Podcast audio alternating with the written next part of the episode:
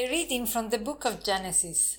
When Abraham was 99 years old, the Lord appeared to him and said, I am God the Almighty, walk in my presence and be blameless. God also said to Abraham, On your part, you and your descendants after you must keep my covenant throughout the ages. This is my covenant with you and your descendants after you, that you must keep. Every male among you shall be circumcised. God further said to Abraham, As for your wife Sarai, do not call her Sarai, her name shall be Sarah. I will bless her, and I will give you a son by her. We, him also will I bless. He shall give rise to the nations, and rulers of peoples shall issue from him. Can Abraham prostrated himself and laughed as he said to himself, Can a child be born to a man who is a hundred years old? Or can Sarah give birth at ninety? Then Abraham said to God, Let but Ishmael live on my your on by your favor. God replied, Nevertheless, your wife Sarah is to bear you a son, and you shall call him Isaac. I will maintain my covenant with him as an ever- everlasting pact, to be his God and the God of his descendants after him. As for Ishmael, I am heeding you. I hereby bless him. I will make him fertile and will multiply him exceedingly. He shall become the father of twelve chieftains and I will make of him a great nation. But my covenant I will maintain with Isaac, whom Sarah shall bear to you by this time next year. When he had finished speaking with him, God departed from Abraham. The story of Abraham is very surprising every time I read it.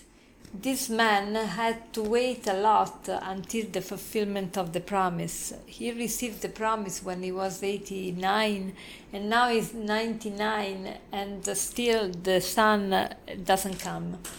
Um, later on he will have a, son. So as uh, God uses lots of patience with us, also we need to use lots of patience with him the promises of God are faithful, but they are not immediate. And many times we need to uh, have the virtue of uh, waiting, waiting, waiting, because uh, the covenant with God is a covenant that doesn't come about right away. And uh, God said to Abram, On your part, you and your no, I'm the God the Almighty. Walk in my presence and be blameless. God presents himself as, as the Almighty.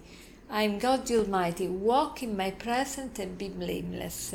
What God wants from Abram is to walk in my presence. Uh, he wants a relationship with Abram. He wants a relationship with each one of us.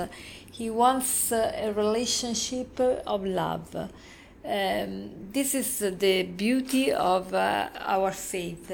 Our faith is not just believing God, but is have a friend as God.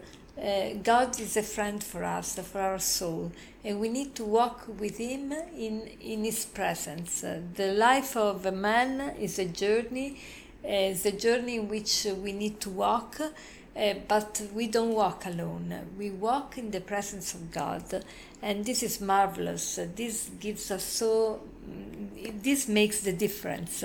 Man is never alone, is always accompanied by God. So let us let us resolve today to be more aware of this uh, uh, wonderful project of God, to walk with Him. Uh, let us acknowledge this and live it out with awareness.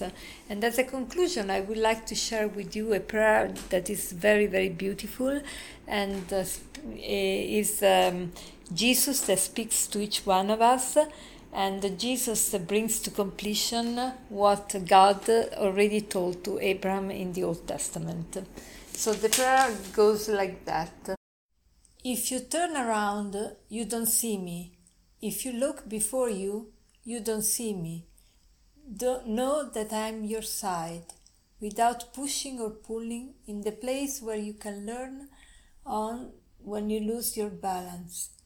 By your side to tell you in your ear that I love you, close enough to not lose sight of you, even when you move away, to your side not to obscure your light, and not to cover the way you want to go, to tickle you if you close yourself off in your thought.